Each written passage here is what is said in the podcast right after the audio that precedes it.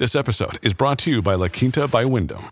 Your work can take you all over the place, like Texas. You've never been, but it's going to be great because you're staying at La Quinta by Wyndham. Their free bright side breakfast will give you energy for the day ahead. And after, you can unwind using their free high speed Wi Fi. Tonight, La Quinta. Tomorrow, you shine. Book your stay today at lq.com.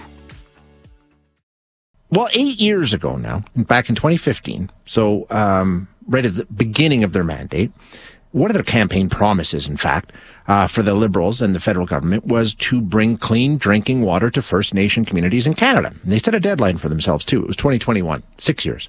Um, as you know, that deadline came and went and uh, didn't work. Uh, a great many First Nations still under boil water advisories dealing with clean, clean drinking water issues. So this week, Eight years later, in 2023, the government has tabled a bill that is aimed at addressing some of these long-standing issues. So is it a case of better late than ever? And does it do what we've needed it to do for some time now. We're going to speak with Veldon Coburn, who is an assistant professor at the University of Ottawa Institute of Indigenous Research and Study. Veldon, thanks so much for being here today. I appreciate your time. It's a pleasure. Good morning. So this bill that we had that was tabled this week, uh, I don't think that anybody's taken a victory lap on its arrival, seeing how it's been a really long time coming, right? We should have had this a number of years ago. Yeah, well, you know, incidentally, uh, when I was a public servant, I worked specifically on the sort of predecessor bill that was repealed last year. It was introduced by the Harper government in, in 2013. It, it took about two years. It was introduced in the House of Commons and eventually in the Senate a weird bill that was um, because it had been proposed by the Senate was introduced as a Senate bill first, but uh, it, it, was repealed and replaced just recently with the new with the introduction of um, this. Uh, and it's got a longer title, but it's uh, to assure clean water on First Nations. So, to, um, yeah, so it, yeah, eight years into the mandate of the Trudeau government, and uh, water quality still a pressing issue yep. in many First Nations. It's done considerably better. So this was actually again my file that I worked on in both policy and programming in uh, what was then INAC, is Indigenous Northern Affairs Canada. Yeah, and worked and worked on the. Uh, and this is where it departs a little bit. Is there was consultation on this, whereas the last bill um, the Safe Water Act, it was not, there was no consult, consultations back in 2010, 11, sort of ran through and uh, it, it ruffled First Nations because this one, this particular bill, well, the previous, the predecessor that was repealed last year, it imposed a lot of regulations on them that they could never meet. Um, it would be like me coming to inspect your house today and say, well, you know what, today I have a whole lot of regulations for you. And you say, well, can you sort of grandfather me in? And they're like, no, no, no, you're just going to have to tear down your entire right. house. And say, well, how's that fair? Um, but you know, there are you know uh, water quality and safety issues and public health measures. I think we can all objectively agree is like, well, you can't really dance around the edges too much when it comes to unsafe drinking water. And also, it, it, it encapsulates the treatment of wastewater, so human waste, dishwash, uh, whatever's like slop pails that are used in First Nations because a lot still don't have internal plumbing. Is like, what do you do with it to treat it? So there is no water treatment for disposable water, like bathtub water. Um, toilet water, whatever, um, but also just the drinking water, which is still the pressing issue.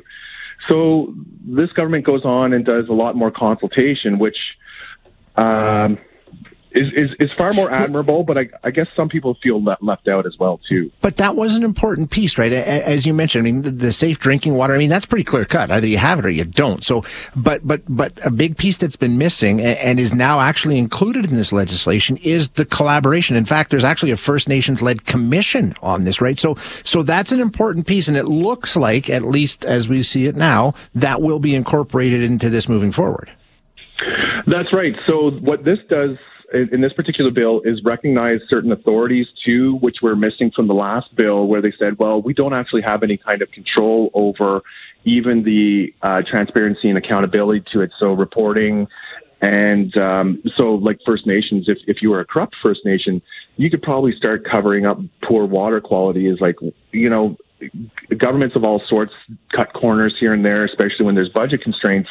Ontario experienced this, I guess, in the early 2000s with the Walkerton. Is like, well, we're hiding a little bit of the testing results, um, and until there was a human crisis as well, too. So, um, in this case, though, where there was um, also uh, a lack of uh, entire lack of jurisdictional clarity was with the who was accountable? Was it Ottawa that was accountable to to come into First Nations and impose it, and therefore they'd be the ones, or would First Nations have jurisdiction to say, well, you're responsible, but you're not doing anything. If we took responsibility, we would do something.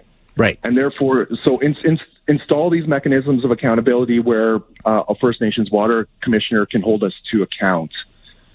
Which is an important and, step forward.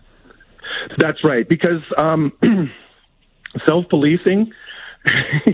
that can fail sometimes. Like we see it at all, all different levels of, of government. So, um, and, and outside authority.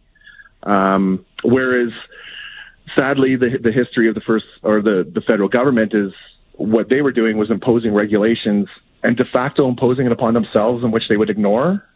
So that was that was part of it. Saying, well, if you're going to maintain responsibility for the water systems, come in and make sure that the operation and maintenance and the actual water quality is up to these standards. Yeah. Otherwise, we'll do it ourselves. Right. Exactly. You, yeah. yes. what about uh, the funding model that's here? Because it's not a one-time thing, which I think is pretty important, right? I mean, it, it, when you take a look at it, Veldon, you, you don't want just a chunk of money off you go. This was part of the problem or part of the promise, I guess, from Patty Hajdu is this is funding in perpetuity. We're not going to just say, here's some money, fix it. No, we're going to continue to fund. I mean, the system takes money to operate. So how important is that to have that piece incorporated as well? Um, it's extraordinarily important because the uh, the analogy that we would use is that there would be very quick rust out of, of systems. So I worked with a lot of engineers, and I I was lucky I got to learn a lot about infrastructure engineering too because we worked on water and wastewater infrastructure, and they would build a nice new, like three or four million dollar water treatment plant. And without the follow up for the operations and maintenance funding to support it, it's like buying a car and letting it rust yeah. out in your driveway. Yeah. And and then you can't use it after a few years. And these these um, this infrastructure should have a life cycle of they try to extend them up to where 60, maybe 80 years, and then they were rusting out after 20, 25 years, so maybe a third of their life. And so the replacement cost of them, and which would often be uh, delayed, and you'd also have at the end of that life pretty quickly, so the last 10 years of poor water, water quality, poor wastewater treatment quality, um, sort of that suffering, and then get on the list again to wait another 10 or 15, maybe 20 years for more funding to come around for a, a replacement. So if you, if it were my teenage kid, and I bought them a new car, and they just drove it into the ground after two years, I said, no, that should last you about 10 years. Mm-hmm.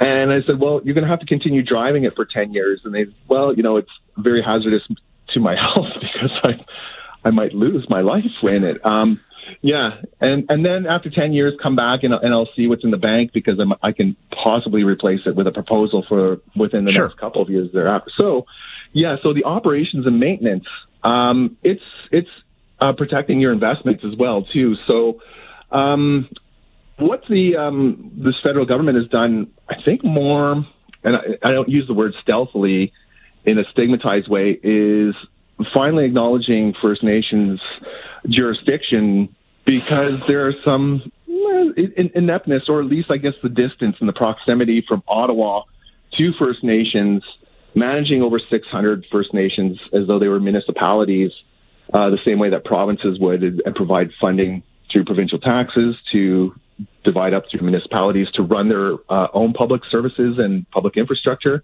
is to provide that for operations and maintenance and saying First Nations, you're the owners and operators and we'll we'll kind of get out of the way. Yeah, exactly. But, yeah. Mm-hmm. Which is fantastic. I think it makes a lot of sense. Um, Veldon, thank you so much for your time. I really do appreciate you being here today.